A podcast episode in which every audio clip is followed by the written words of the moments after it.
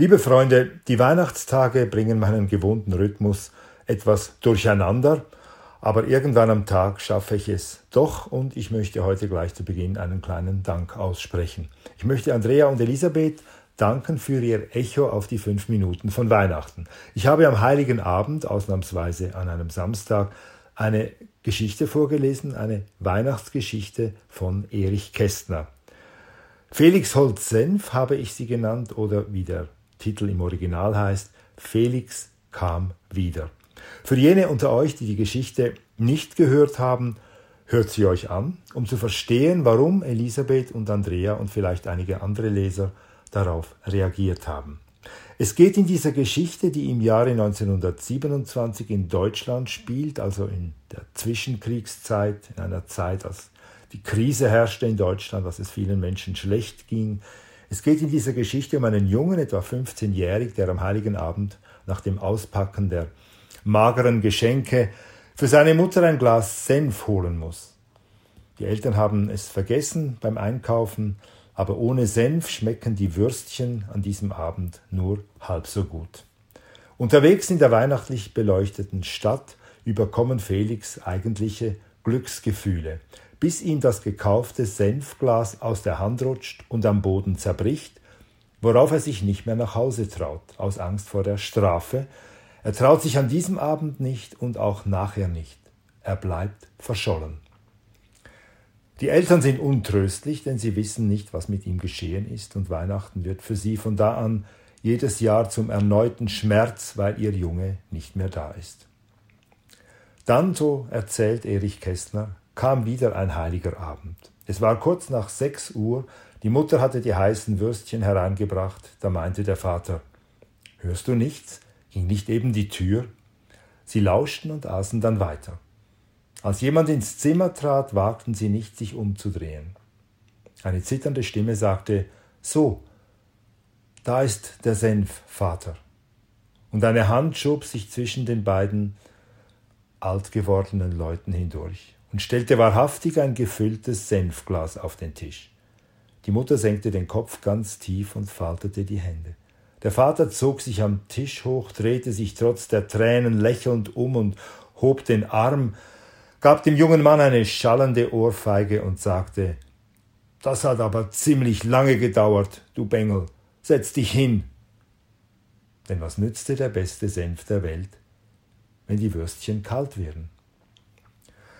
Darauf hat mir Andrea geschrieben, ich habe mir eben deine Weihnachtsgeschichte angehört, auf die ich mich gefreut hatte.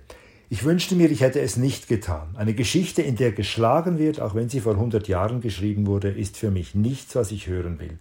Meine Brüder und ich, Jahrgang 1955, wurden als Kinder zu oft geschlagen. Es gibt keine Schläge, weil man es doch nur gut meint.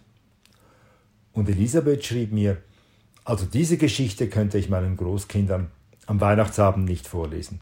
Die können sich erstens nicht vorstellen, dass es noch Ohrfeigen gibt, dass nur die Mutter in der Küche hantiert und dass der Felix einfach nicht mehr nach Hause kommt vor lauter Angst, weil ihn die Eltern bestrafen würden.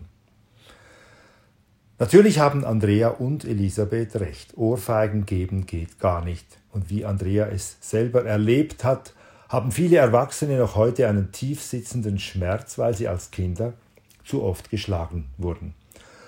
Trotzdem denke ich, muss es möglich sein, diese Geschichte heute noch 100 Jahre danach vorzulesen und vielleicht danach auch darüber zu sprechen. Warum? Von gewissen Kreisen wird ja heute verlangt, ganze Kinderbücher müssten umgeschrieben werden, weil darin das Wort Neger vorkommt. Oder dieselben Kreise verlangen, dass manche Märchen nicht mehr erzählt werden dürfen, weil sie viel zu brutal sind. Wir argumentieren zu Recht, dass die Zeiten damals eben noch anders waren und es falsch wäre, schriftliche Zeugnisse aus jener Zeit umzuschreiben oder gar zu verbieten, nur weil wir heute anders darüber denken. Wenn ein Vater vor hundert Jahren die ganze Zeit schlug, wenn er bei jeder Gelegenheit schlug, wenn es nicht bei der einen Ohrfeige blieb, sondern wenn die Kinder regelrecht zusammengeschlagen wurden, dann wurde das damals schon als nicht richtig empfunden. Aber die gelegentliche Ohrfeige galt als normale Erziehungsmethode. Sie gehörte zum natürlichen Umgang mit Kindern und die Kinder steckten sie ein, auch weil die Strafe vielleicht verdient war. Manche ältere Erwachsene sagen, Ich bin zwar nicht geschlagen worden, dafür hatte ich immer wieder Zimmerarrest oder ich musste ohne Essen ins Bett oder die Mutter hat tagelang nicht mehr mit mir gesprochen. Mit anderen Worten, manche Kinder fanden den Liebesentzug als Strafe schlimmer als eine Ohrfeige. Bei einer Ohrfeige wusste man wenigstens, jetzt hat man die Strafe bekommen, jetzt ist alles wieder gut. Auch der Vater von Felix hatte noch immer eine Rechnung mit seinem Jungen offen. Schon für das zerbrochene Senfglas und das damit hinausgeworfene Geld hätte Felix eine Ohrfeige kassiert, denn ein Senfglas war damals noch mehr wert als heute. Aber viel schlimmer war für die Eltern und auch für den Vater, dass Felix gar nicht mehr heimkam. Dadurch, dass ihm der Vater Jahre danach die Ohrfeige gab, zeigte er ihm, durch dein Fortbleiben hast du uns großen Schmerz zugefügt. Unser Leben war ohne dich, unseren einzigen Sohn, seit jenem Tag nur noch traurig. Deine Mutter ist vor Kummer beinahe gestorben. Heute würde es ein Vater bei diesen Worten bewenden lassen. Hauptsache, der Sohn war wieder zu Hause. Aber damals wurde noch nicht so viel erklärt. Stattdessen setzte es eben eine Ohrfeige, eine dammbrechende, den Vater erlösende Ohrfeige, die auch den Sohn ein für allemal freisprach von der jahrelangen Ungewissheit, die er den Eltern zweifellos angetan hatte. Damit will ich das Schlagen nicht rechtfertigen. Vor allem natürlich nicht das berechnete, sozusagen geplante Schlagen. Aber es gibt Ohrfeigen von Eltern, die man entschuldigen kann, die eine befreiende, ja wiedergutmachende Wirkung haben. Ich würde sogar so weit gehen zu sagen, dass es elterliche Ohrfeigen gibt, die aus Liebe geschehen. Der Vater gab Felix die Ohrfeige, weil er ihn auf eine unbeholfene Weise liebte und weil er offenbar nie gelernt hatte, dass man einen verloren geglaubten, geliebten Menschen vor lauter Erleichterung auch umarmen kann. Oder anders gesagt, wer umarmen kann, muss nicht schlagen. Wie gesagt, ich bin Andrea und Elisabeth dafür dankbar, dass sie mich zu diesen Gedanken angeregt haben. Und ich freue mich natürlich über Andreas Worte am Ende ihres Mails. Sie schrieb, Selbstverständlich werde ich deine täglichen Sprachnachrichten weiterhin verfolgen.